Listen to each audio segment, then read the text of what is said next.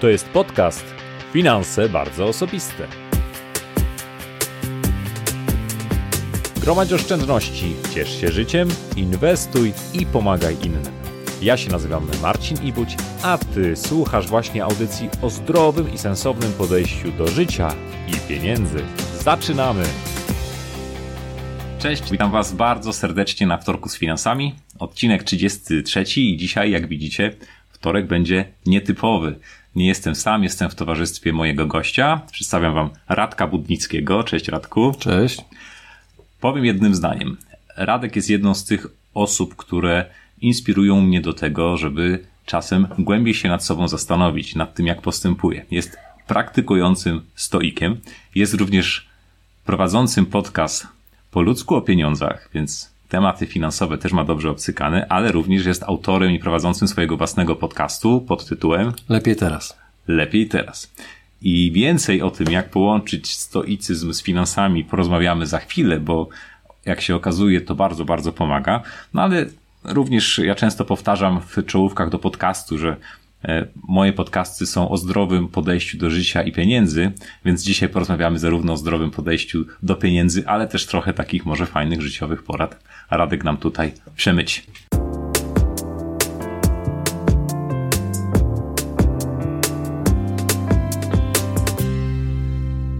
Przede wszystkim dziękuję, że przyjąłeś zaproszenie. No i tradycyjnie powiedz, e, kim jesteś i czym się zajmujesz. Już kiedyś miałem problem z przedstawianiem się. Bardzo rozwlekłe były te, te formy przedstawiania się. Teraz mówię, że jestem podcasterem od trzech lat, zajmuję się podcastingiem. Byłem też, bo już nie praktykuję, ale byłem też przez jakiś czas podcastowania, byłem coachem certyfikowanym i e, mentorem dla wielu osób ale też opowiedz trochę swoją historię, jak zaczynałeś, gdzie pracowałeś, jak to wyglądało, bo to ktoś usłyszy coach, podcaster, nie wiadomo kto, tak. ale ty przeszedłeś długą drogę. No przez większość życia pracowałem w korporacjach na stanowiskach kierowniczych. Pracowałem jako dyrektor zarządzający kilku spółek.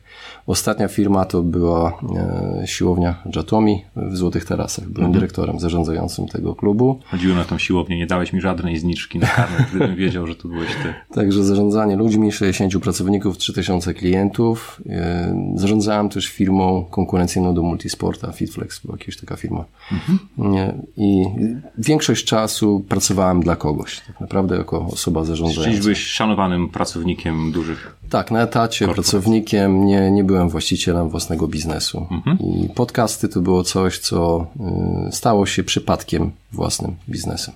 Właśnie, tak jak Cię przedstawiałem, powiedziałem, że Ty jesteś takim praktykującym stoikiem, bo rzeczywiście w, no, stoicyzm to jest coś, czym się zajmujesz, ale prowadzisz też ten podcast po ludzku o pieniądzach. Ja się tak zastanawiam, czy filozofia i pieniądze to jest dobre połączenie. To jest dobre połączenie, ponieważ yy, chociażby filozofia stoicka jak najbardziej pokazuje nam wiele konkretnych, praktycznych e, ćwiczeń, możliwości zastosowań tego, jak, w jaki sposób to się może przełożyć na, nasze, na naszą sytuację finansową. Mhm. Jakieś przykłady? No, takim przykładem może być stosowanie różnego rodzaju ćwiczeń stoickich. No, przede wszystkim filozofia stoicka opiera się na dążeniu do życia e, cnotliwego, to znaczy życie cnotliwe. Życie według e, podstawowych czterech cnót stoickich, takich jak mądrość, sprawiedliwość, odwaga, no i najbardziej bliska finansom osobistym, generalnie finansom jest to umiarkowanie, czyli również umiar. No dobra, to mnie najbardziej interesują te sprawy finansowe. Wiesz, że to jest ten mój finansowy podcast, więc powiedz y, trochę więcej o tym, co w ogóle cię skłoniło, żebyś, że, że tak bardzo zainteresowałeś się stoicyzmem. Wiesz, podobało mi się, podobał mi się racjonalizm. Zawsze podobało mi się i podejście liderów do różnych e, trudnych sytuacji. Podobało mi się, zawsze fascynowali mnie, fascynowały mnie mechanizmy myślenia osób, które mają e, dobre wyniki. Dobre wyniki, ludzi, którzy osiągają sukces i starałem się, można powiedzieć, znaleźć jakieś takie lifehacki, jak oni to robią. I Dwa lata temu trafiłem na y, podcast Tima Ferisa, który mówił, w swoim podcaście mówił o stosowaniu mm, journalingu jako jednej mhm. z technik. Czyli pisania tak, tak. dziennika, dziennika, pisania dziennika. Dokładnie, co wzorował na y, cesarzu rzymskim Marco Aureliuszu, który 2000 lat temu wieczorami w swoim namiocie, walcząc gdzieś tam w Panonii z Germanami, zapisywał swoje y, przemyślenia różnego rodzaju, pisał to do siebie, nie dla potomnych. Dlaczego warto to robić? Po co? Wiesz, od niedawna zacząłem prowadzić dziennik i zacząłem prowadzić dziennik systematycznie codziennie i chociażby po to, żeby mieć takiego własnego accountability partnera, się tak brzydko wyrażę. Czyli siebie y, samego jako tego accountability Dokładnie, partnera. sprawdzać się. Do, kiedy papier nie oszukuje, y, papier nie kłamie, kiedy coś zapiszemy, to mamy dowód tego, czy coś zrobiliśmy. Możemy zapisywać różnego rodzaju wydatki. Prowadzenie dziennika można w swobodny sposób połączyć z prowadzeniem budżetu, mhm. codziennego budżetu. Czyli Jasne. na przykład co zrobiliśmy, na co wydaliśmy pieniądze, na co niepotrzebnie wydaliśmy pieniądze. No i oczywiście musi być wyciąganie wniosków, czyli co możemy zrobić następnym razem. Czy to był sensowny wydatek, czy Jasne. rzeczywiście czyli... możemy podejść do tego inaczej. Ja faktycznie bardzo polecam to, żeby codziennie poświęcać 20 minut na finanse o wyznaczonej porze, u mnie sprawdza się to wyśmienicie i również jest, journaling jest czymś, journaling, nawet nie wiedziałem przed naszym spotkaniem, że to się tak nazywa. Prowadzenie dziennika jest dla mnie czymś tak naturalnym, jak oddychanie czy jedzenie no obiadu tak. i kolacji. No ale to wiesz, dziennik, to nie jest takie zapisywanie e, sobie mhm. jakichś, e, jakichś historyjek. Jasne. Byłem, zobaczyłem, tylko... E, Zwyciężyłem. Dokładnie. Połączenie, połączenie tego z jeżeli chcemy być bardziej produktywni, chociażby rozwinąć się jeśli, biznesowo, mhm. prowadzimy jakiś biznes, chcemy pracować bardziej efektywnie na etacie, jeżeli chcemy awansować, no to musimy wiedzieć, że trzeba w jakiś sposób rosnąć. Jak możemy sprawdzić, czy rośniemy? Sprawdzając historię tego, co zrobiliśmy wcześniej. Jasne. Jeżeli wpis, wpiszemy w dzienniku dokładnie, co zrobiliśmy każdego dnia i pomnożymy to razy 365, na koniec roku zobaczymy, czy 365 razy lepiej znam scenariusz jakiegoś serialu na Netflixie, czy 365 razy lepiej znam słówka z jakiegoś języka, który przyda mi się w pracy. Dokładnie. No tutaj działa też ten efekt procentu mhm. składanego, prawda? Ja lubię takie podejście pod tytułem każdego dnia staram się być o ten 1% lepszy niż dnia poprzedniego to nic trudnego, tak? Być o 1% lepszym niż wczoraj, a jednak y, przez to, że każdego kolejnego dnia te dni mogą wyglądać jeszcze lepiej, są jeszcze lepiej zoptymalizowane, można y, dużo lepiej i sprawniej działać. Dobra, czyli prowadzenie dziennika jako jedno z ćwiczeń stoickich, y, wywodzące się od Marka Aureliusza, y, jednego z moich ulubionych autorów, bo E, no, e, władca, to był władca. No. To, jest człowiek, który, to był człowiek, który rządził ówczesnym znanym światem. Ówczesnym znanym światem. On mógł robić wszystko. On mógł e, bawić się, mógł uprawiać z kim chciał seks, mógł podbić kogokolwiek, mieć tysiące niewolników, ale to był mądry człowiek. To, to był człowiek, który nie oddawał się tego typu praktykom. To był człowiek, który żył bardzo skromnie, chociażby po to, żeby ratować budżet, sprzedał wszystkie meble w swoim pałacu. Jest znana historia. Sprzedał meble, bo stwierdził, że to są zbędne wydatki. Jasne. Ale w ogóle y, stoicy często nam się kojarzą właśnie z jakimiś ascetami żyjącymi bardzo skromnie, a ty mi opowiadałeś różne przykłady tak y, stoików i ludzi praktykujących stoicyzm. Powiedz parę tych historii. Y, wiesz, Pierwsza historia, która na mnie zrobiła niesamowite wrażenie, przeczytałem ją w książce Marcina Fabiańskiego e, Stoicyzm uliczny i mhm. tam w pierwszym rozdziale jest historia pewnego Anglika, który postanowił kupić los na loterii i on y, był pewien, że wygrał. Zorientował się, że wygrał. No i kiedy poszedł skeszować te pieniądze, 2 miliony 200 tysięcy funtów, Mm, okazało się, że ten los akurat w tej loterii e, stracił ważność po pięciu tygodniach. On za późno. No i tak się tym bardzo przejął, że po prostu popełnił samobójstwo. Co się okazało? Okazało się, że ktoś znalazł ten los i on wcale nie y, skreślił tyle poprawnych liczb, jak mu się wydawało. Tylko mu się wydawało, że wygrał. Tak, był tak. bardzo podekscytowany, tego nie sprawdził i nie te pan. emocje, nad którymi nie panował, doprowadziły do tego, że zaczął widzieć od razu świat w czarnych barwach, zaczął widzieć, winić siebie. No i okazało się, że człowiek po prostu popełnił samobójstwa wygrałby tak naprawdę tylko 30 funtów. No okay. i teraz y, jest bardzo ważne zdanie, które potem mi się przypomniało wypowiedziane przez jednego ze znanych mówców y, rzymskich, Publiusa Syrusa, który powiedział, jeżeli chcesz władać wielkim imperium, powinieneś najpierw władać samym sobą. I to jest zdanie, które zawsze pamiętam, bo wydaje mi się, że osoba, która potrafi siebie kontrolować, to osoba, która naprawdę może wiele w życiu osiągnąć. I nic nie stoi dla niej na przeszkodzie. Nikt nie jest w stanie nas zruszyć, nikt nie jest w stanie y, nas w jakiś sposób obrazić, zrobić nam krzywdę, bo to my decydujemy według stoików o tym, w jaki sposób postrzegamy świat. To nie to nie wydarzenia nas doświadczają, tylko to, jak my je postrzegamy. To jest taka esencja stoicyzmu. Nadszą. Jakie jeszcze ćwiczenia stoicyzmu, czy jakieś zasady stoicyzmu, gdzie widzisz y, ich zastosowanie w finansach? Y, zastosowanie w finansach. Bardzo, bardzo bliska finansom jest y, praktyka y, premedytatio malorum, czyli przewidywanie mhm. nieszczęść. Tak jest. Chociażby, jeżeli osoba przewiduje nieszczęścia, to nie polega, to nie polega tylko na wizualizowaniu negatywnych sytuacji, tylko cały czas czarnowictwo. Nie, to chodzi o to, Można żeby się... strzelić w głowę. Dokładnie. Chodzi o to, żeby przygotować się na najgorsze. Co najgorszego może się wydarzyć? Co robimy? Jeżeli wiemy, że w życiu różnie bywa. Są choroby, są wypadki, zepsuta pralka, jeśli chodzi o takie bardziej lajtowe sprawy, to warto mieć poduszkę finansową, warto mieć poduszkę, fundusz bezpieczeństwa, do którego będziemy mogli sięgnąć. Kolejna rzecz. Premedytacją malorą sprawia, że nie liczymy już na to, że ZUS nam zapewni spokojną starość, tylko idziemy, zainteresujemy się IKE, trzecim filarem, prywatną emeryturą, IGZE, optymalizujemy podatki dzięki temu. Możemy też odkładać na emeryturę. Możemy też dywersyfikować y, przy inwestowaniu swoje inwestycje, tak swoje inwestycje bo, bo osoba, która przygotowana jest na najgorsze, wie, że nie można wszystkich pieniędzy wrzucić w, w obligacje związane powiedzmy z kursem ropy. Y, albo z czymś tam jeszcze, co w tym momencie może spadać, albo złota, y, tylko można zainwestować w różne rzeczy, i w nieruchomości, i w akcje, w obligacje, i, i, i różne inne fundusze. Y, no i przede wszystkim podstawowa rzecz, ubezpieczenie. Ubezpieczenie to jest rzecz, która praktycznie naturalnie przychodzi do głowy. Czyli zarówno to panowanie nad sobą, jak i to premedytacją maloru, jak mhm. prowadzenie dziennika, to są już trzy wymieniłeś techniki, które mi osobiście bardzo pomagają właśnie przy inwestowaniu.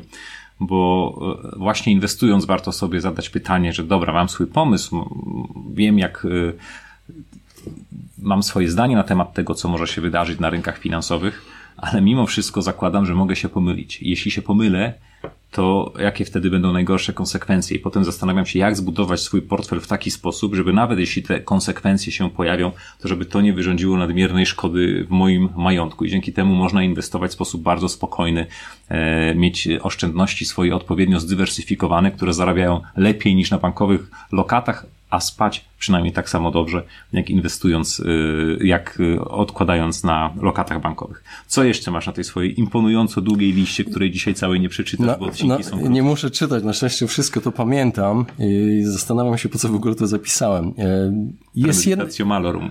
Wyobraziłeś sobie, że w pewnym momencie będziesz miał blackout, że wszystkiego zapomnisz. Dokładnie, dokładnie. E, na pewno Wracając znowu do Lotto, słyszeliście, że były badania, zresztą kiedyś był taki ciekawy artykuł w Newsweeku na temat wygranych w Lotto. Osoby, które wygrywają w Lotto w większości, większości, dosłownie w większości tracą te pieniądze po jakimś czasie, tracą wszystkie, a nawet zostają z długami. Dlatego, że oni nigdy w życiu nie wiedzieli, nie przeszli ścieżki do tego, żeby zarobić te pieniądze, nie wiedzieli, jak oszczędzać pieniądze, nie wiedzieli, że kupowanie kolejnych rzeczy, kolejnych rzeczy kosztuje. Nie tylko kosztuje te rzeczy, ale utrzymanie tych rzeczy kosztuje, a dochody się nie pojawiają.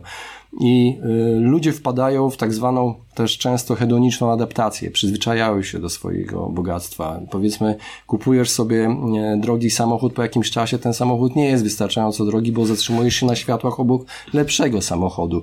Wpadasz w efekt Diderota, czyli na przykład kiedy masz, do, do pani jest y, informacja, kiedy masz drogie fudro, no to misiu, przecież nie wsiądę, prawda, do Lanosa w takim futrze. Więc zaczynamy kupować rzeczy po to, żeby pasowały do tych rzeczy, które, które mamy droższe. Znaczy, efekt Diderota nie zależy w żaden sposób od płci, Faceci tak. mają to samo, tak?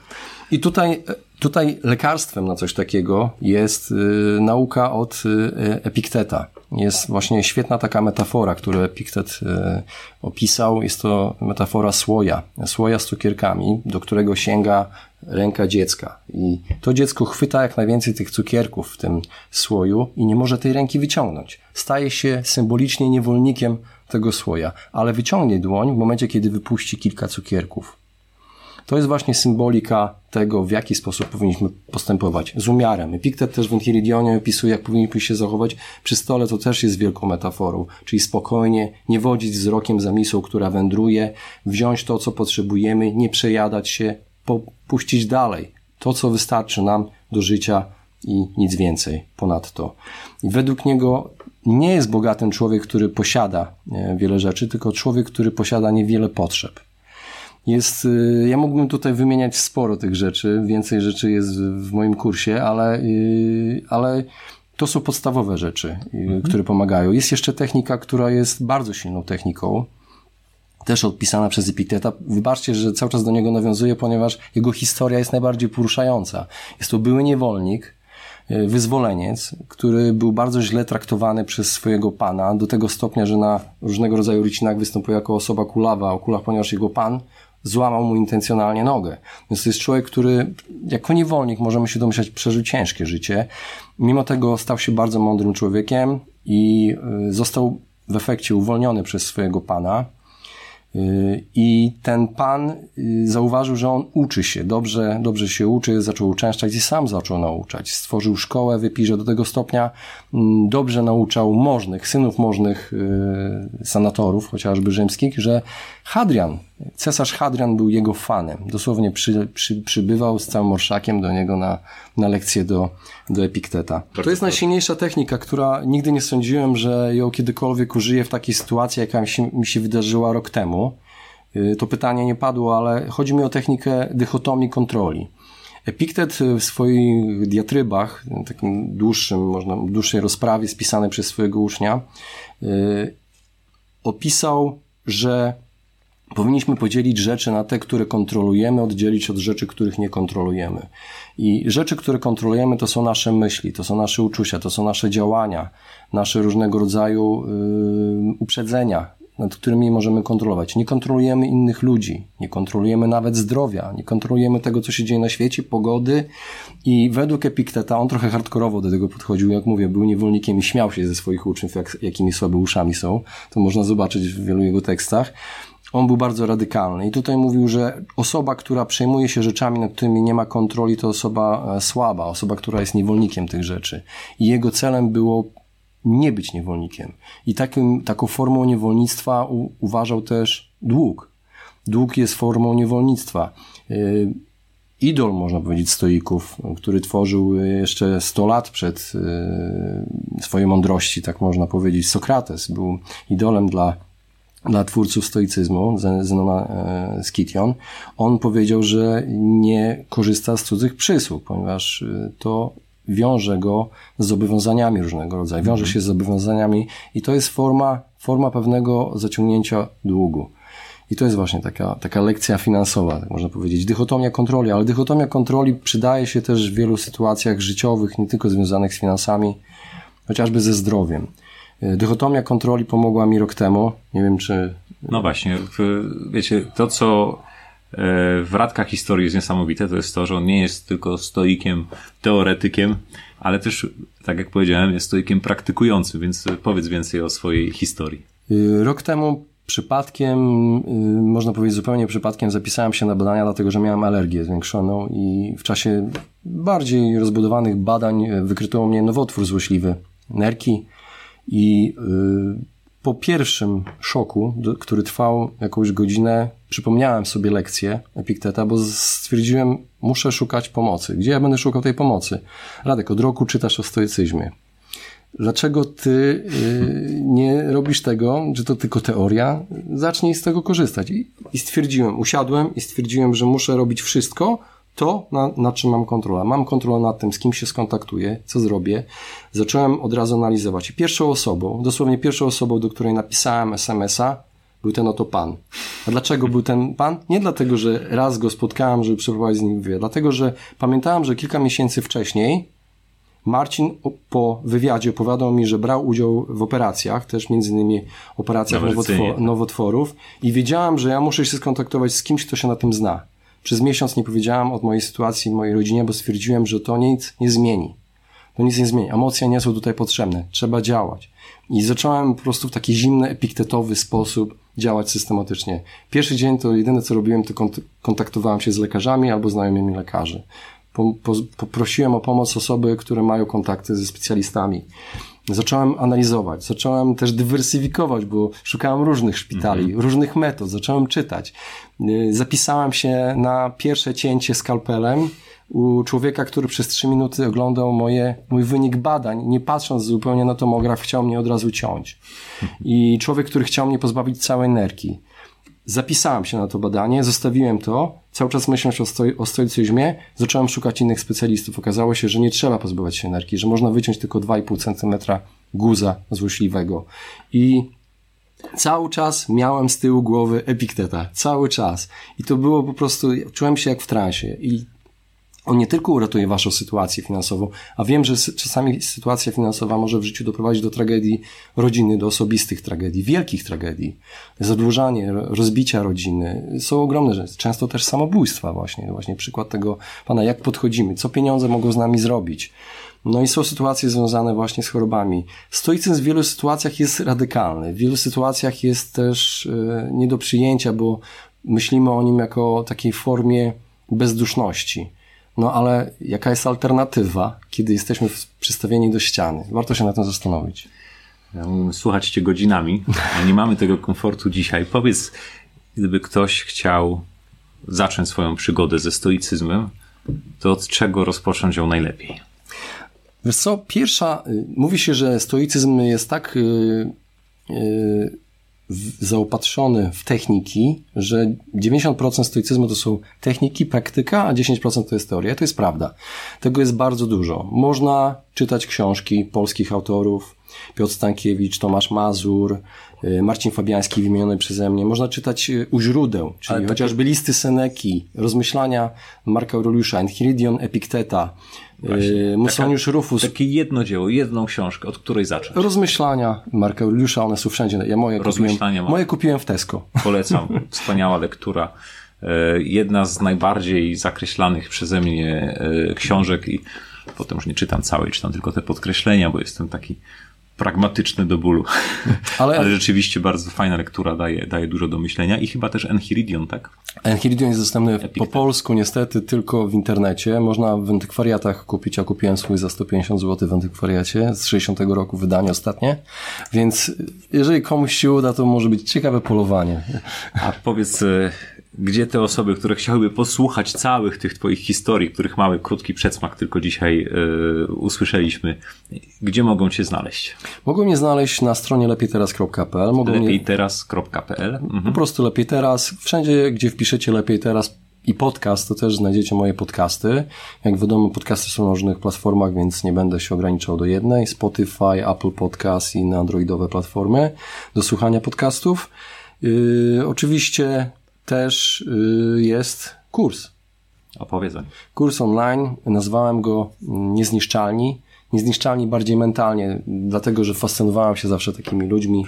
Tytuł hollywoodzki. Mm, tytuł hollywoodzki, clickbaitowy, niezniszczalni.ideamen.tv. Tam możecie znaleźć kurs, gdzie opisuję moje doświadczenia ze stosowania e, praktyk stoickich. Nie jestem ekspertem, nie, nie skończyłem filozofii, studiowałem socjologię, miałem zajęcia z filozofii, pamiętam ponad 20 lat temu, na których spałem. I teraz, kiedy to dosłownie, e, no miałem odleżenie od swetra na czole, jeżeli ktoś pamięta studia swoje, no to ja tak, tak moje studia wyglądały. I dopiero teraz to wszystko odkryłem, ale nie interesuje mnie fizyka, e, bardziej interesuje mnie etyka. Skupiam się na tych zasobach etycznych e, filozofii, z której można czerpiać garściami po prostu i czerpią z tego liderzy, światowi liderzy. No Fryderyk Wielki, chociażby, który stworzył wspaniałe Ekonomię Plus, XVIII-wiecznych, on przy siodle miał ze sobą yy, rozmyślania Marka Aureliusza. Cały czas przy sobie. I on pisał, niedawno czytałem biografię Fryderyka Wielkiego. W ogóle twórcy, ojcowie założyciele Stanów Zjednoczonych, oni wszyscy byli stoikami. Benjamin Franklin. Myślę, że nikt nie ma już nawet cienia wątpliwości, że ty jesteś pasjonatem i że warto zająć się stoicyzmem. Mówiłem ci, że 25 minut y, minie błyskawicznie. Kani, bardzo dziękuję Ci Radku bardzo w ogóle. To ja dziękuję. Super. Przepraszam, że się rozgadałem. Nie, cudownie. Ja w ogóle mam wyrzuty sumienia, że, że gdzieś tam Ci przerywam, ale trzymamy tę formułę, żeby odcinki nie były dłuższe niż tych 30 y, minut. Więc kochani, lepiej teraz.pl, tam można znaleźć Radka, ale może zaraz jeszcze podpowiadamy, bo chodzi o to, żeby jeszcze podpowiadać trochę na pytania e, naszych słuchaczy i czytelników.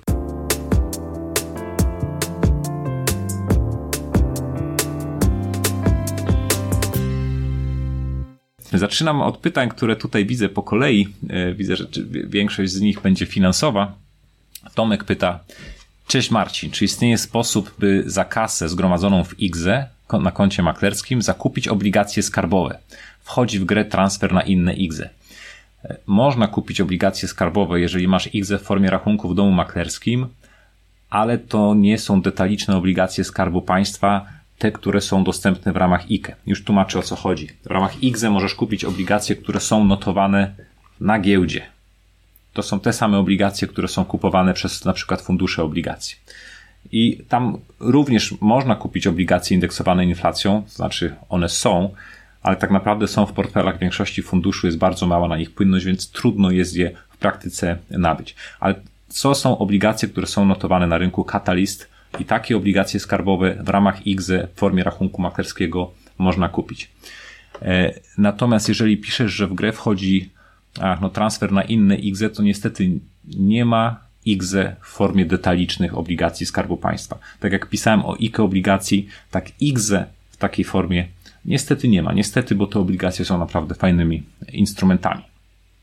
Idziemy dalej, zobaczmy jakie są pytania o kredyt hipoteczny. Może ty chcesz troszkę odpowiedzieć? Nie, nie, wolę tobie tak? zostawić to, tak. No ja może jak będzie Wolę się trzymać stoickich Czy zaciąga... Wiktor pyta, czy zaciągając kredyt hipoteczny należy mieć tak dużą poduszkę finansową, że obejmuje ona zarówno spłaty rat kredytu przez następne pół roku, czy przeznaczyć te pieniądze na wkład własny i poszerzyć ją dopiero po zaciągnięciu tego kredytu?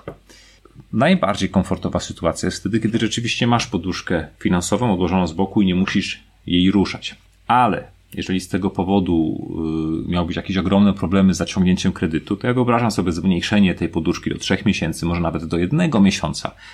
Zaciągnięcie tego kredytu, przeznaczenie tych środków na wkład własny i potem błyskawiczne odbudowywanie tej poduszki, bo wtedy de facto jesteś nastawiony w pewien sposób e, na zwiększone e, ryzyko. Także to wszystko zależy od tego, jak duży jest Twój apetyt i jak dobrze czujesz się w sytuacji, w której wiesz, że nie masz żadnych oszczędności. Kamil pyta, czy w PPK można inwestować tylko w obligacje skarbowe, czy w ogóle można w obligacje skarbowe w PPK inwestować? E, Kamil, PPK e, mają jasno zdefiniowaną politykę inwestycyjną, to będą specjalne takie fundusze cyklu życia, inaczej zwane funduszami, z funduszami daty docelowej, niedługo o nich więcej opowiem, bo wiele osób zastanawia się, czy przystąpić do PPK, czy nie, a nie wie tak naprawdę, w jaki sposób będą inwestowane te pieniądze, więc być może uda mi się nawet zaprosić jakąś firmę, która e, takim funduszem zarządza, żeby dokładnie o tym opowiedzieć. Więc tam obligacje skarbowe również będą w portfelu tych e, funduszy, ale to nie jest tak, że inwestujesz w te obligacje w sposób bezpośredni. To ja mogę nawet odpowiedzieć. O, dobra, to czytaj. Pytanie Tomasza. Ja przeczytam pytanie, ty odpowiesz. Tomasz, Tomasz yy, pisze tak. Mam 42 lata i myślę, że budżet i oszczędzanie to może być za mało w moim wieku, aby stać się wolnym finansowo. Uważam, a jesteśmy rówieśnikami, też mam 42 lata. Może już 43 leci. Uważam, że żeby w tym wieku się jakoś dorobić, to muszę działać dużo szybciej, otworzyć jakiś dobry biznes i inwestować sporo więcej niż tylko z pensji. E, jeżeli myślisz o tym, żeby rzucić pracę, to nie myśl o tym. E, nie ma sensu palić mostów, nie ma sensu rzucać się na E, głęboką wodę. Z własnego doświadczenia wiem, że dobrze jest tworzyć to w trakcie, czyli budować, stawiać tą drugą nogę e, w trakcie. I tak, rzeczywiście, biznes jak najbardziej na etacie. I to nie jest tak, że pracować w czasie pracy. Uczciwie pracuj w swojej, w swojej obecnej pracy, ale zastanów się, jak bardzo chcesz mieć ten własny biznes i no niestety sobota, niedziela lub wieczory to jest moment, kiedy warto myśleć i o prowadzeniu tego biznesu i rozwijaniu go. Na YouTubie znajdziesz taki mój film pod tytułem Dwie drogi do bogactwa. E, I on opowiada właśnie o tym, że jest jedna taka, e, jak wspinaczka w górach, takim w miarę prostym, łatwym, ale zajmującym dużo czasu szlakiem i to jest ta praca na etacie i odkładanie. Druga rzeczywiście wiąże się z podjęciem większego ryzyka. Szybciej można iść do góry, ale stamtąd też się bardziej boleśnie spada. Natomiast oczywiście, jeżeli masz 42 lata i popracujesz jeszcze raptem 20 lat, może być trudno stać się finansowo wolnym, odkładając pieniądze z pensji, ale uważam, że nie jest to niemożliwe, dlatego że zależy, co robisz i jak jesteś w tym dobry. No, wynagrodzenie członka zarządu spółki giełdowej, takie przeciętne, mediana, to jest milion złotych. Czy zarabiając milion złotych rocznie można stać się finansowo wolnym? Uważam, że tak. Więc to jest kwestia tego, jak bardzo będziesz zdeterminowany i dobry w tym, co robisz. Natomiast jeżeli nie masz żadnego pomysłu na biznes, jeżeli e, dopiero o tym myślisz, to rzeczywiście warto się do tego przygotować, czyli zwiększać swoje zarobki w pracy i przygotowywać się stopniowo do zbudowania tego biznesu, bo rzeczywiście biznes daje możliwość skorzystania z wielu dźwigni z dźwigni pracy innych ludzi, którzy pracują dla ciebie, z dźwigni, z dźwigni pomysłu innych ludzi, a czasem też zaciągając kredyty inwestycyjne z dźwigni finansowej. I to wszystko bardzo przyspiesza ten cały proces. Mhm. Coś chciałeś dodać? No ale wolność finansowa niekoniecznie musi, zgadzam się oczywiście z, z, tym, co powiedziałeś, ale wolność finansowa niekoniecznie musi oznaczać od razu bycia milionerem. Są tylko, różne poziomy, tak? Dokładnie, różne poziomy. Wolność finansowa to jest... Yy, taki, taki zasób e, środków co miesiąc, który spokojnie pozwala nam bezpieczne życie i komfortowe w miarę. Więc tą wolność finansową nawet na etacie można zbudować. Jest wiele metod niż tylko hmm, chociażby zbieranie procentu e, z tego, z lokat.